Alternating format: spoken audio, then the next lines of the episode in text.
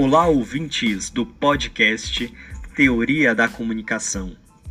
Eu sou Hildegard Galvão e, juntamente com minha amiga Priscila Guzmão, iremos abordar na temática de hoje o texto da audiência ativa à audiência produtiva, a cultura dos fãs e do fandom. Texto este de autoria do Luiz Mauro Sar Martino. Este texto está contido no livro Teoria das Mídias Digitais, Linguagens, Ambientes e Redes, a qual o autor, Martino, ele traça um pressuposto lógico em que existe dois públicos, uma massa alienada e houve uma transformação histórica tanto dos meios de comunicação vigentes ao traçar esse pressuposto, ele diz que houve também uma ruptura na forma do público receber e interagir com aquela comunicação. Em decorrência disso, houve o que ele chamou de mídias digitais e o público hoje se chama receptoativo porque ele interage com a comunicação, com a a comunicação com a informação. Assim, houve um tempo em que o público, fosse da televisão, do cinema, do rádio, era considerado uma massa inerte diante das mensagens que recebia, facilmente influenciável, poderia ser manipulado como na verdade foi, em todos os termos, comportamento social, religioso, político. Então, o autor denominou esse público da informação vigente nas décadas de 30 a 60 de massa alienada, porque era um público que era influenciado pelos meios de comunicação, mas ele não influenciava o meio. Tanto um exemplo bem marcante que nós vimos dos meios de comunicação é, persuadindo, influenciando naquela época está nas mensagens, nas propagandas do nazismo, né? Que Hitler é, levava os seus seguidores, os seus adeptos e acabavam influenciando o povo alemão e o mesmo agir da forma como aquele governo, aquele regime bem o queria. Então percebemos que os meios de comunicação naquela época eram uns meios de alienação social, em que os ouvintes não interagiam, apenas recebiam a comunicação de uma forma soberana. Todavia, com o advento de outros meios de comunicação, houve também uma influência nas características do público que recebiam essas novas mensagens. E esse novo público, o autor denomina de receptor ou receptor ativo. Por quê? Porque ele passou a interagir com a mensagem da mídia. E essa mensagem passou a contextualizar o cotidiano das pessoas, seja na televisão, nos filmes, na música, que fizeram com que este público ativo se identificasse com a mensagem contida neste novo meio de comunicação, que também foi denominado de mídias digitais.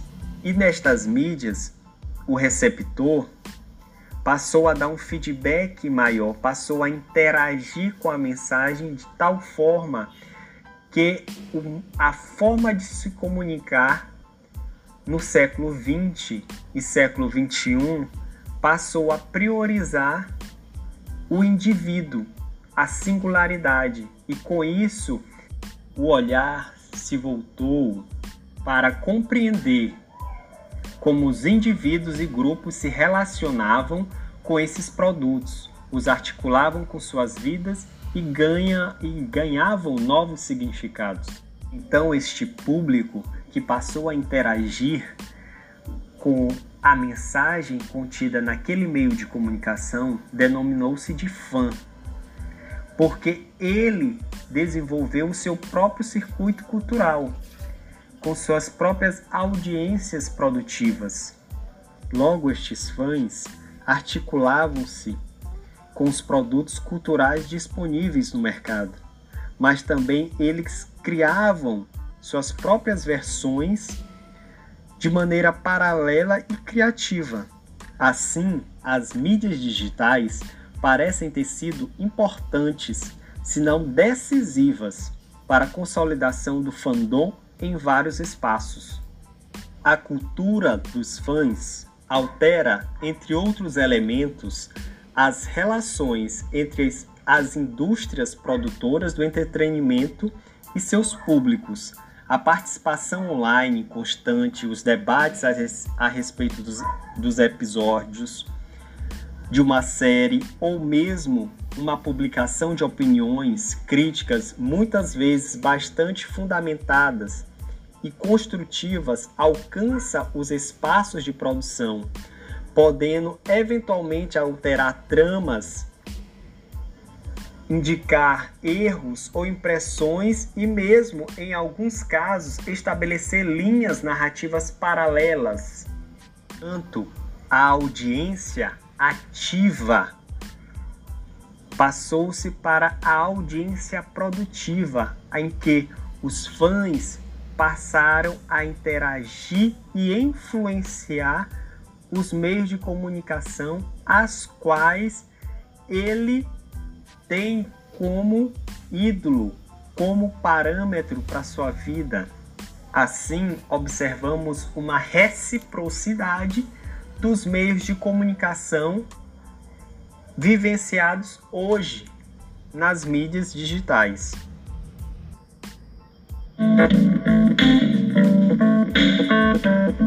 Olá, tudo bem? Aqui é a Priscila Guzmão e vamos dar continuidade a este assunto. Beleza? Então vamos lá. Segundo o autor Luiz Malpassar, o fã é uma pessoa que devora uma considerável quantidade de seu tempo, dinheiro e energia envolvida com aquilo que gosta.